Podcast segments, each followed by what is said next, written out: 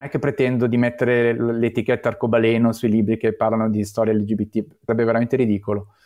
Eh, però penso che manchi un pochino di coscienza, un pochino di consapevolezza e quindi si riduce um, il tema LGBT a, le, all'esperienza personale, individuale, si perde di vista un pochino la, il discorso comunitario, insomma, dove stiamo andando come comunità LGBT italiana, cosa, da dove veniamo, cosa abbiamo combinato e cosa ci aspetta nel futuro. Stai ascoltando Iride, il podcast che guarda il mondo attraverso gli occhi di artisti LGBTQ.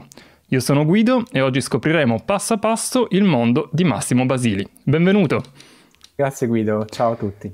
Nel 2021 hai illustrato per Sonda Editore, lavorando con Giovanni Dall'Orto, una guida all'Italia LGBT in cui attraverso aneddoti ed episodi storici hai raccontato un'Italia decisamente diversa da quella eh, nota al grande pubblico.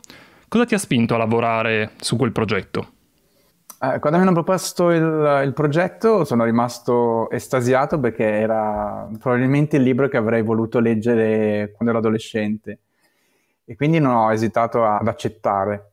E poi comunque veniva, la proposta veniva dal mio amico Giovanni Dall'Orto, che conoscevo da anni, con cui ho fatto militanza politica in Arci Gay, eh, che conoscevo dai fin dai tempi di Babilonia, quando era direttore di Babilonia, e poi è stato anche il mio direttore al mensile Pride. Quindi non, non, c'è stata difficoltà ad accettare il progetto. E poi comunque è un progetto originale, originalissimo, perché non esiste niente di simile in Italia, mentre all'estero il genere delle guide turistiche LGBT è molto florido, in Italia non, non c'è niente altro tranne, c'è stato fino a qualche tempo fa la guida Spartacus, che però è una guida ehm, per i luoghi eh, di ritrovo, eh, di ricreazione per le persone LGBT, eh, mentre invece Italia Arcobaleno è una guida turistica storica, quindi eh, attraverso itinerari mh, che si possono fare fisicamente sui luoghi, conduce alla scoperta dei, di tutti i luoghi eh, attraverso le opere d'arte, gli edifici, ehm, parti di, delle nostre città che non esistono più o che, hanno, che, comunque in passato hanno ospitato le vite di tante persone LGBT, anche quando non si chiamavano così. E quindi alla scoperta di queste cinque città che sono Milano, Roma, Firenze, Torino, Venezia. E, ehm, Scopriamo mm, come e dove hanno vissuto personaggi storici famosi, l'imperatore Adriano, uh, Caravaggio, uh, Leonardo da Vinci, eh, oppure anche personaggi che sono passati alla storia soltanto attraverso documenti che Giovanni ha trovato in 30 anni di ricerca, persone comuni che però vivevano e amavano come noi oggi, solo che magari non si chiamavano gay, non si chiamavano lesbiche, non si chiamavano persone trans, ma erano comunque eh, come noi. Qual è la città o l'episodio che ti è piaciuto di più illustrare? Mi sono piaciuti un po' tutti. Ehm, forse mi è piaciuto di più illustrare Milano, che è la mia città, e quindi scoprire degli aspetti di Milano che non conoscevo, comunque avevo uh, sentito in maniera superficiale. Ad esempio, eh, Milano, come dice Giovanni, è una città che ha subito delle profonde trasformazioni e quindi eh, molte, molti degli episodi di cui, par- di cui parla Italia Arcobaleno eh, si possono rievocare soltanto attraverso appunto, i documenti del passato perché non c'è quasi più niente che si può vedere fisicamente tranne qualche traccia che solo gli storici esperti possono riconoscere. Se vai in Piazza Santo Stefano, dove, un luogo dove eh, c'erano i roghi dei Sodomiti, eh, adesso c'è, c'è soltanto la, la, chiesa di Santo Stefano e tu sai che se vai in una certa pizzeria eh, nel, nel, 500 e nel 600 lì eh, purtroppo era un luogo di dolore e di sofferenza per un sacco di persone omosessuali, maschi soprattutto, perché eh, la guida Italia Arcobaleno ribadisce più volte che la sessualità femminile non è mai stata riconosciuta come tale. Quindi Giovanni ha trovato qualche documento e, ehm, in particolare che riguarda la città di Torino, a partire soprattutto dal Settecento, eh, per cui mh, essendo una città giovane, eh, Torino, è solo più di recente rispetto alle altre città, mh, attraverso so, i sonetti di poetesse lesbiche che hanno, sono passate dalla, uh, da, dalla poesia arcadica alla poesia invece d'amore verso la, la propria amata. Eh, poesie che potevano essere mh, sopportate, tollerate solo proprio perché venivano da poetesse che avevano una carriera, una fama in altri ambiti più riconosciuti.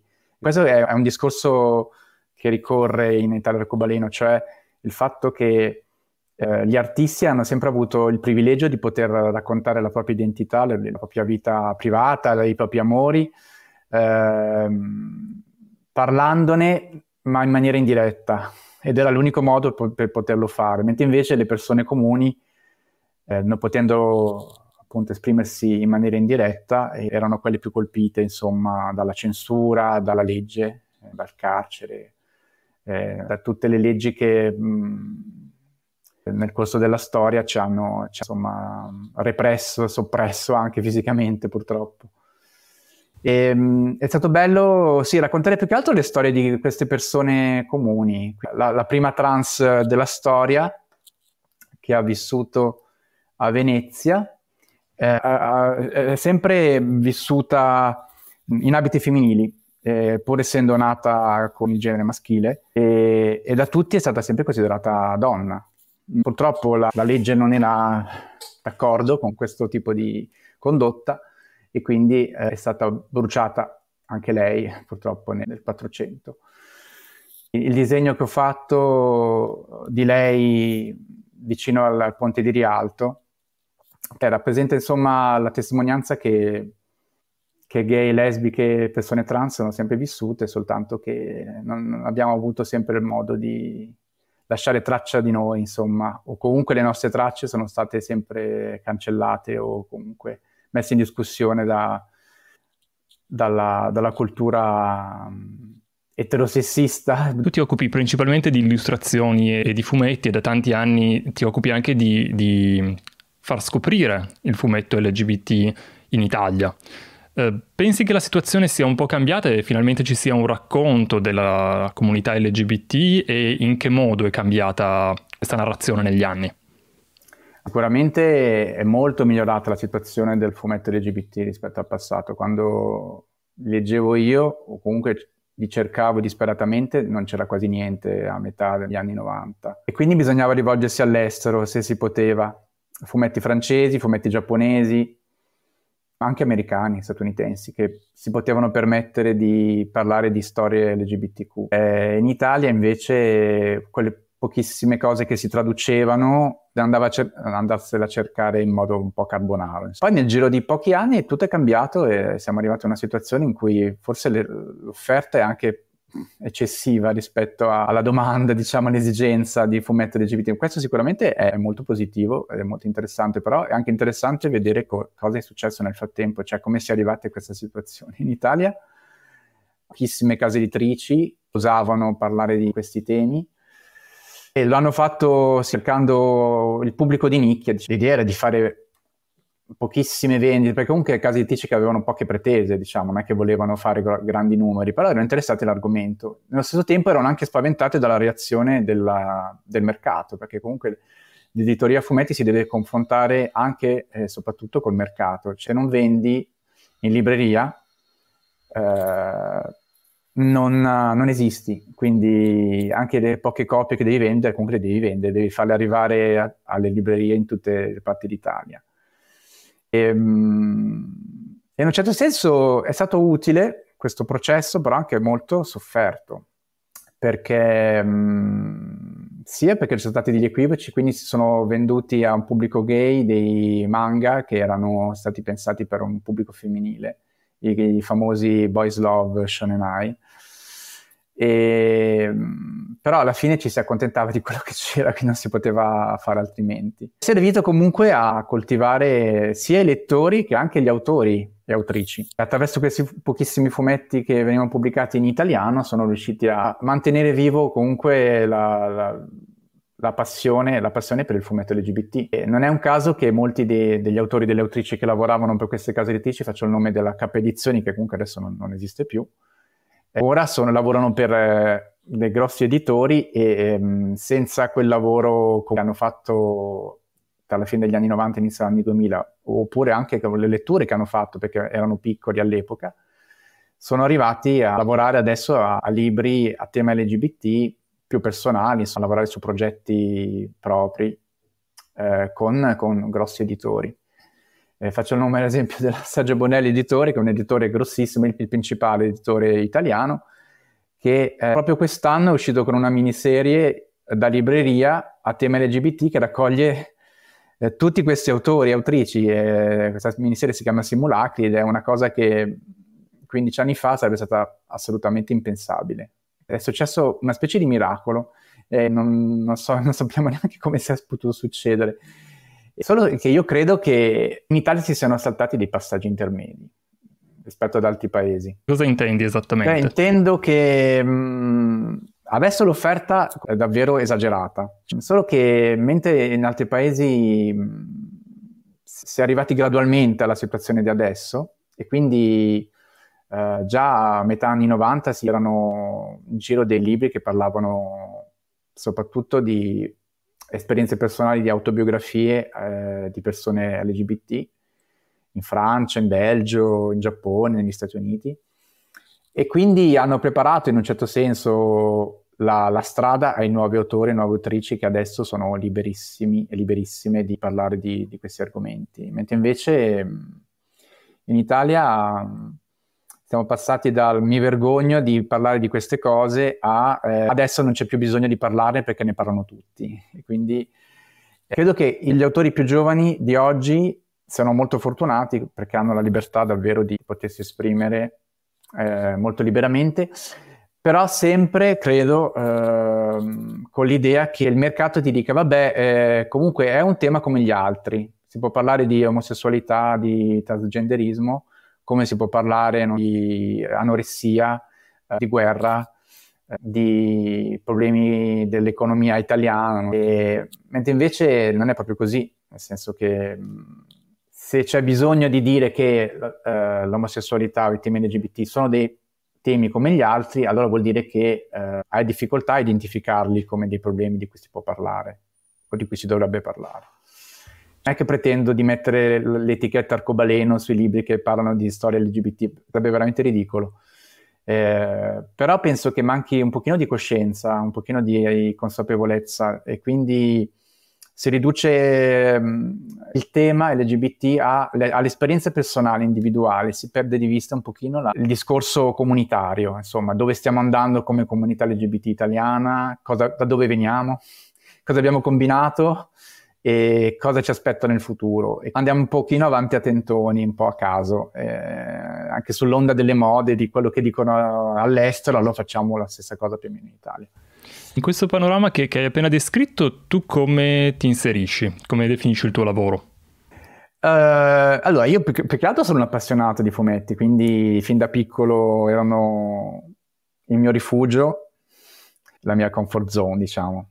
E ho sempre letto fumetti fin da piccolo e mm, crescendo ho pensato addirittura di farne, farlo diventare il mio lavoro. Poi ho, il mio percorso di studi mi ha portato a, a studiare sia, sia, il fumetto, la scuola del fumetto, la, il cinema d'animazione la scuola del cinema e mi sono trovato a lavorare più nel cinema d'animazione per un certo periodo. Per cui, pur continuando a leggere fumetti e, mm, e a seguire insomma, il, il, mondo del fumetto italiano e comunque di, di tutti gli altri linguaggi mo- eh, del fumetto nel mondo. Sono arrivato a lavorare nell'animazione in alcune anche grosse produzioni, anche fino, fino in Corea del Sud, eh, dove ho fatto la, l'esperienza più formativa, più bella della, della mia vita, devo dire. E che tipo di, di esperienza hai fatto in, in Corea del Sud e che, che comunità hai trovato? Ero assistente di, del produttore di due serie televisive a cartoni animati prodotte dalla RAI e dalla TV giapponese e la TV coreana. Erano delle serie che poi sono andate in tv su Rai 1 e su Italia 1. È stata un'esperienza bellissima perché anche un pochino pionieristica perché mh, all'epoca la Corea del Sud era una specie di service dell'animazione, cioè... Mh, le case di produzione europee e americane mandavano eh, lì il lavoro per, da fare a basso costo per eh, animare questi personaggi a, a, prezzi più bassi che in Occidente. E quindi gli studi si stavano attrezzando per eh, soddisfare la richiesta di questi studi occidentali. E quindi mi, mi sono trovato in questo marasma assoluto, eh, però con una certa ingenuità, devo dire che mi sono trovato molto bene quindi non, non, mi sono lasciato spaventare da questo casino totale che ho trovato. Mm, nel frattempo, comunque, io portavo avanti la mia vita privata, quindi all'epoca avevo un fidanzato che ho lasciato in Italia e comunque ho voluto esplorare anche, dato che sono rimasto per parecchi mesi a Seoul, ho voluto esplorare anche il mondo LGBT locale. E quindi ho visto un, una serie di discoteche, di bar, eh, di pub eh, che erano soprattutto frequentati da mm, soldati americani, perché la Seoul eh, ospita diverse basi americane, e quindi i soldati americani gay andavano in questi locali a cercare compagnia, e lo stesso facevo io. E quindi sono entrato in contatto con un gruppo di ragazzi che avevano un'associazione mm, gay, solo gay, non solo maschi, e, ehm, che faceva una grande fatica perché all'epoca non si poteva fare il Pride, non si poteva manifestare, era tutto veramente molto, molto nascosto. Però comunque c'erano, cioè, si divertivano, facevano le feste nelle case private, andavano nei locali dove li ho incontrati appunto. E lì ho incontrato uno, uno scrittore di Seoul eh, ho iniziato una relazione così, insomma, diciamo più sessuale che altro. È stata una bella cosa, anche se diciamo la comunicazione era un po' scarsa dal punto di vista del, lingu- del linguaggio parlato e si esprimeva attraverso altri linguaggi, però devo dire che mi sono molto divertito. Anche proprio come esperimento, insomma, di incontro tra culture. Sei riuscito a inserire questa tua esperienza anche nelle tue illustrazioni? Sì, sì, sì, perché comunque il tema della migrazione mi interessa anche da questo punto di vista, perché io mi identifico nei migranti di oggi, tutti i migranti, che siano migranti economici, migranti che scappano dalle guerre, o migranti anche, si possono definire sessuali, cioè le persone LGBT che scappano da paesi in cui vengono perseguitati e quindi io da migrante privilegiato che andavo a lavorare in un paese come la Corea del Sud, però mi sono trovato in una situazione in cui non parlavo la lingua, eh, non conoscevo niente del paese in cui andavo, all'epoca internet era veramente ai primi passi, quindi io le, le, mie informazioni me le procuravo attraverso i libri, quello che potevo. E quindi eh, mi ricordo di come mi sentivo io, spaesato, eh, totalmente fuori posto, e quanto tempo ci ho messo a, ad adattarmi, ad ambientarmi in un posto così diverso. E quindi questo struggimento mi viene sempre quando sento e leggo le storie di questi migranti. E pur av- avendo avuto pu- il privilegio comunque di essere pagato per essere lì, eh, svolgere un lavoro bellissimo, molto stimolante, quindi situazione completamente diversa. Però la sensazione comunque di spaesamento credo sia la stessa. E, tra l'altro quello era il mio primo viaggio aereo in assoluto, il mio primo viaggio aereo è stato un viaggio intercontinentale in cui mi sono anche perso all'aeroporto di Francoforte perché non sapevo come muovermi in un aeroporto così grande come quello di Francoforte. Quindi... Negli ultimi anni hai lavorato molto con eh, Style Piccoli e con Mondadori Education.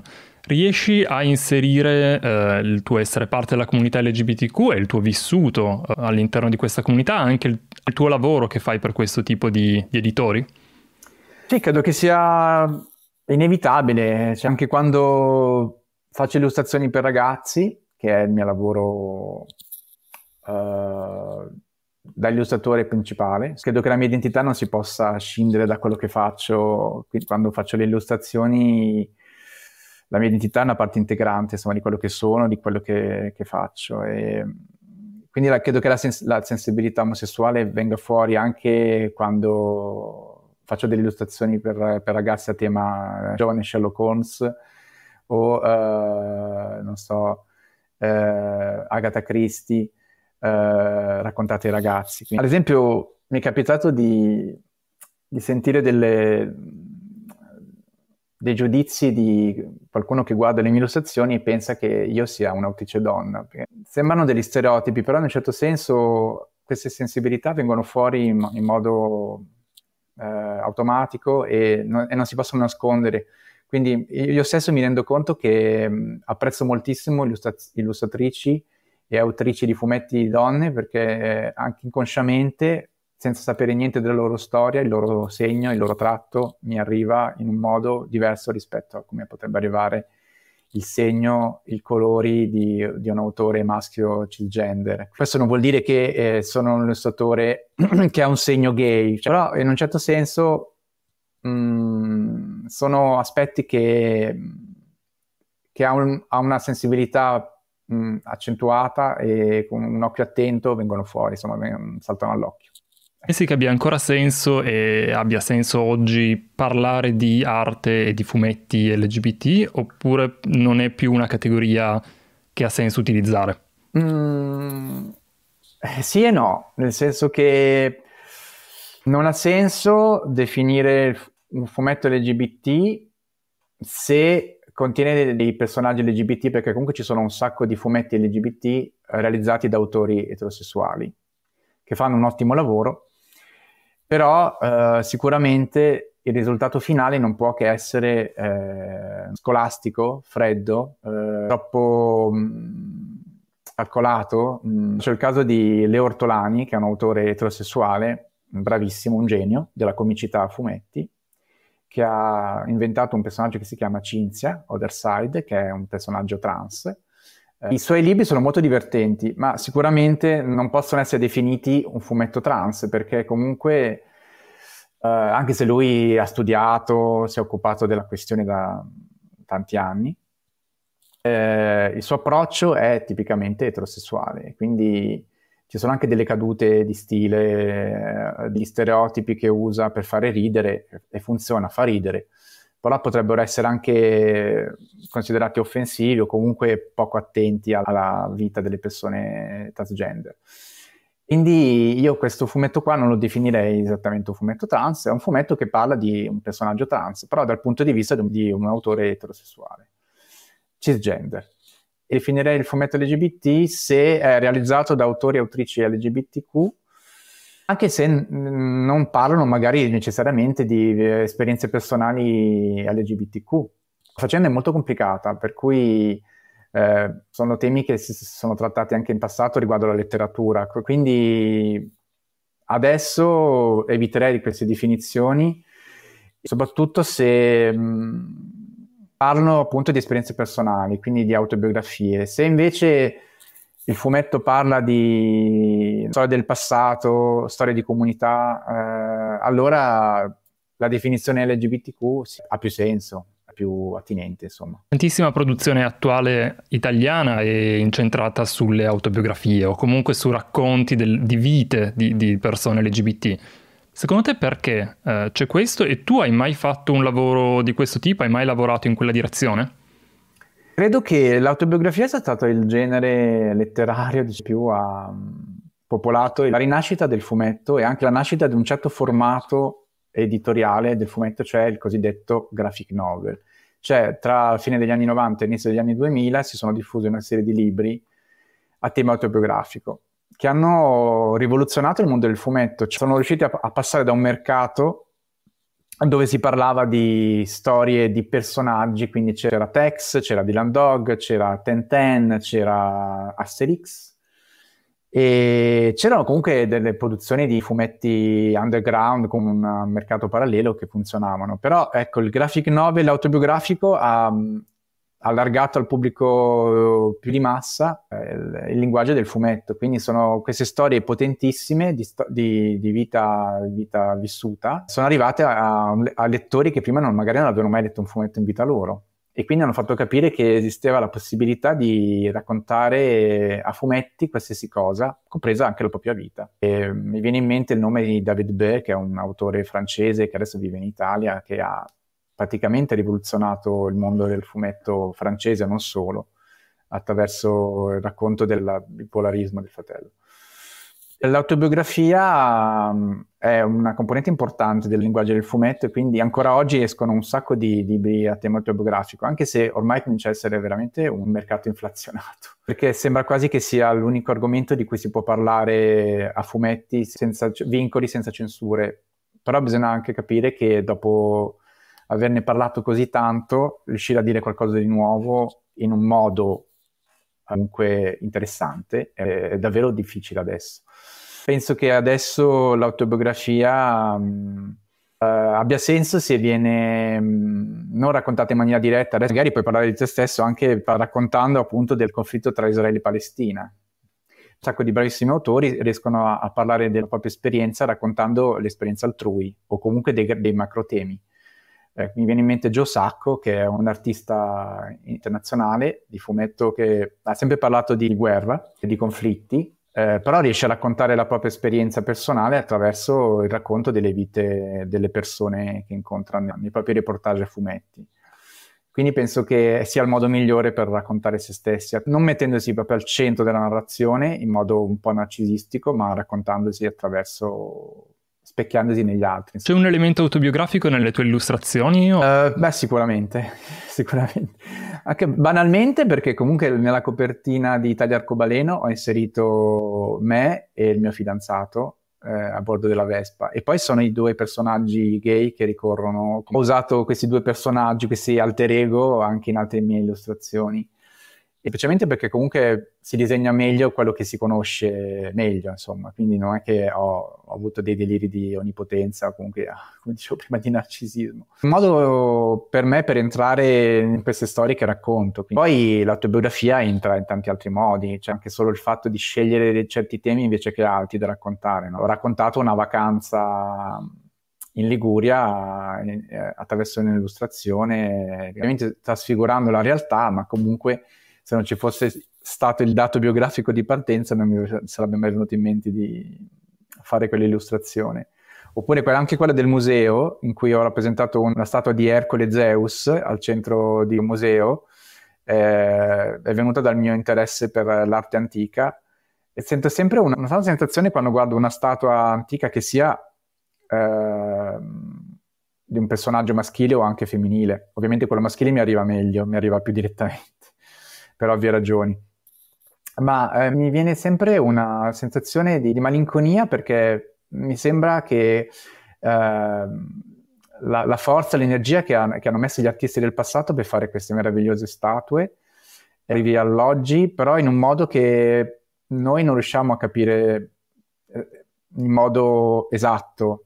Quello che arriva è una piccola parte di quello che è stato nel passato. Però... Poi un pubblico molto ampio, dai bambini ai genitori a un pubblico più LGBTQ o comunque interessato a delle tematiche di questo tipo. Come arriva il tuo lavoro al pubblico? Al pubblico dei ragazzi arriva attraverso la stampa dei libri, quindi ragazzi che a scuola sono costretti dagli insegnanti a leggere le antologie su cui ci sono le mie illustrazioni eh, arriverà in qualche modo, sperando che le apprezzino e che sia anche un modo per alleggerire la, il peso dello studio, la difficoltà, l'obbligo di dover affrontare certi argomenti a scuola quando magari uno vorrebbe andare a correre nei prati, quando c'è il bel sole, oppure quando facevo i ritratti per style piccoli erano riviste che andavano in mano ai genitori. Poi le cose mh, più prettamente LGBT arrivano nei canali, diciamo, più sotterranei, più indiretti, quindi attraverso il web.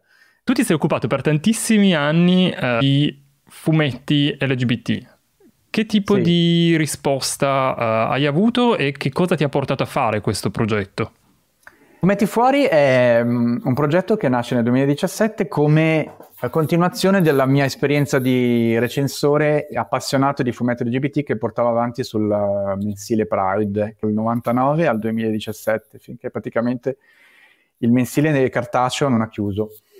Mi dispiaceva um, smettere co- di, di uh, parlare di quello che succedeva nel frattempo nel fumetto LGBT e nel frattempo stava succedendo parecchio. Quindi um, ho preferito quindi continuare con un progetto personale però portando con me l'esperienza che avevo avuto in tutti quegli anni di recensioni e di rapporto con gli autori e le autrici di cui avevo parlato sul giornale. Questo progetto Fumetti Fuori è nato come sia la possibilità di studiare e leggere eh, questi fumetti LGBT che continuavano a uscire e sia presentare le, le novità librarie Uh, e poi anche la, la, volontà di magari fare delle, tavole rotonde, di, dei momenti di, di incontro, di, di bilancio con questi autori che comunque eh, anche loro avevano interesse a, a, parlarne, perché davvero all'epoca, e parliamo solo di sei anni fa, eh, la situazione era in, in, continuo movimento. Ho fatto fatica, devo dire, a stare dietro a tutto quello che usciva nel frattempo, per cui eh, sono stato un pochino sopraffatto da tutte le novità e abituato invece a, a momenti in cui se usciva qualcosa di interessante, due o tre cose interessanti all'anno era già tanto. Invece qua uscivano due o tre cose interessanti alla settimana. Quindi era veramente, è stato veramente difficile. E credo che forse mh, questa sovrabbondanza di offerta mi costringa un pochino a fare il bilancio della situazione anche con fumetti fuori per capire come adesso approcciarmi a, alla materia del fumetto LGBT. Però ecco, quello che, che, rimane invariato è sicuramente il rapporto personale diretto con questi autori, questi autrici che nel frattempo sono diventati bravissimi, bravissimi e hanno fatto cose meravigliose eh, anche con editori importanti. Questa cosa veramente mi fa molto felice. E sono stato contento anche di averli visti in momenti in cui esordivano un po' timidamente invece essere contento di dove sono arrivati. Ecco, una cosa che mi piace parlare è il fatto che quelli ancora più giovani, cioè non parlo dei trentenni, 40, che adesso hanno 35-40 anni, ma parlo di quelli che adesso hanno 22-25 anni, hanno finalmente la consapevolezza nel fare questo lavoro, cioè un certo piglio militante che ma- era mancata nella generazione precedente. E questo mi fa veramente piacere e credo che le generazioni nuove di autori e autrici LGBT siano molto più consapevoli, anche militanti, anche molto più combattivi rispetto a generazioni che li ha preceduti. Di tutte le fumettiste e i fumettisti che hai intervistato eh, negli anni attraverso sia Fumetti Fuori sia le tue precedenti esperienze eh, da recensore, quali sono state le tue mh, mm, le tue ispirazioni? Io ho seguito più che altro scuole, scene eh, legate soprattutto alla città di Bologna. E quindi tutti questi autori e queste autrici che in genere non hanno frequentato l'Accademia di Belle Arti di Bologna e il corso di fumetto di questa scuola che è veramente eccezionale. Giulio Macaione, Flavia Biondi, c'è Gio Pota che è un bolognese d'adozione, Cristina Portolano che non è lesbica però ha parlato di sessualità queer in modo meraviglioso. Quindi c'è Gianluca Scione, anche lui molto giovane, che ha, preferito seguire un percorso più underground, più vicino, so, al mondo di Andrea Pazienza. E poi un altro promettente, molto promettente, è Noah Schiatti, Andromeda, che a breve pubblicherà una, un graphic novel con Bao Publishing, un autore trans che ha cominciato con una breve storia autobiografica racconto della sua infanzia da bambina, che si sentiva un bambino, e adesso fa delle storie meravigliose parlando di fantascienza, di storie fantastiche, però comunque mantenendo forte sua, il suo percorso personale raccontato attraverso il fumetto. Alcuni dei nomi che hai citato passeranno o sono passati da questi microfoni, quindi abbiamo interessi e gusti molto, molto affini da questo punto di vista. Um, chi volesse conoscere meglio il progetto Fumetti Fuori può trovare il link al profilo Instagram e Facebook in descrizione, quindi andate a scoprire un po' meglio il lavoro che ha fatto e che continua a fare in questi anni eh, Massimo. Volevo chiederti se hai qualcosa in cantiere che ci vuoi anticipare. Sicuramente vorrei mettere online eh, il, il, sito di Fumetti Fuori e quindi anche dare una forma più compiuta a questo progetto che appunto risale al 2017 e che adesso ha bisogno di una, di una messa a punto. E poi, ecco, tornando ad esempio al lavoro di Giopota, mi sono anche sperimentato con Fumetti Fuori come mini casa editrice, perché abbiamo pubblicato una mini edizione di un suo fumettino fatto apposta per Fumetti Fuori e per la presentazione dei suoi lavori alla Libreria Antica di Milano. E quindi mi piacerebbe ripetere l'esperienza perché comunque è stato molto eccitante vedere nascere un fumetto gay, eh, stampato praticamente in casa eh, però con tutti i crismi delle edizioni anche più blasonate. Mi piacerebbe ripetere l'esperienza di edizioni fumetti fuori. Poi, eh, come illustratore, invece, mh, vorrei seguire progetti più personali. Sicuramente, se fosse possibile, dato che è già pronto il testo, mi piacerebbe lavorare a una seconda edizione, un secondo capitolo di Italia Arcobaleno, perché sono rimaste fuori alcune città importanti, soprattutto del centro-sud, di cui sarebbe veramente utilissimo parlare, da Napoli a Taormina, Eh, è rimasta fuori anche Bologna, che invece merita molta attenzione. E poi mh, mm, c'è un mini progetto sul tema del cruising eh, che vorrei affrontare sia dal punto di vista dell'illustrazione, che è la cosa che faccio in questo periodo della mia vita, però anche dell'animazione, che invece è una cosa che facevo molti anni fa. Invece legato alla, mm, alla, al mondo del web, al web cosiddetto web, eh, web 3, eh, ho, ricevuto, una, una, commissione da un'agenzia americana per un lavoro sul, sul tema del ritratto, che è un altro aspetto che mi piace molto esplorare con l'illustrazione. Quindi eh, mi troverò a fare dei ritratti che però verranno visti in un mondo che per me è abbastanza inedito, quello appunto del Web 3, quindi vedremo cosa, cosa verrà fuori. Progetti futuri che chi volesse può eh, continuare a seguire sui tuoi profili social, il link è in descrizione anche in questo caso, quindi andate a seguire eh, Massimo Basili sui social per scoprire cosa farà nei prossimi mesi. Eh, grazie mille Massimo per essere stato con noi, eh, potete trovare questa intervista e qualche contenuto speciale, tutti i contatti per andare a scoprire meglio il lavoro eh, di Massimo sul nostro sito iride.art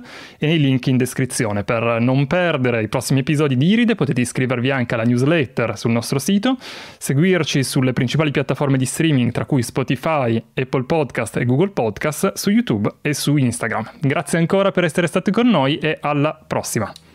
Grazie, ciao.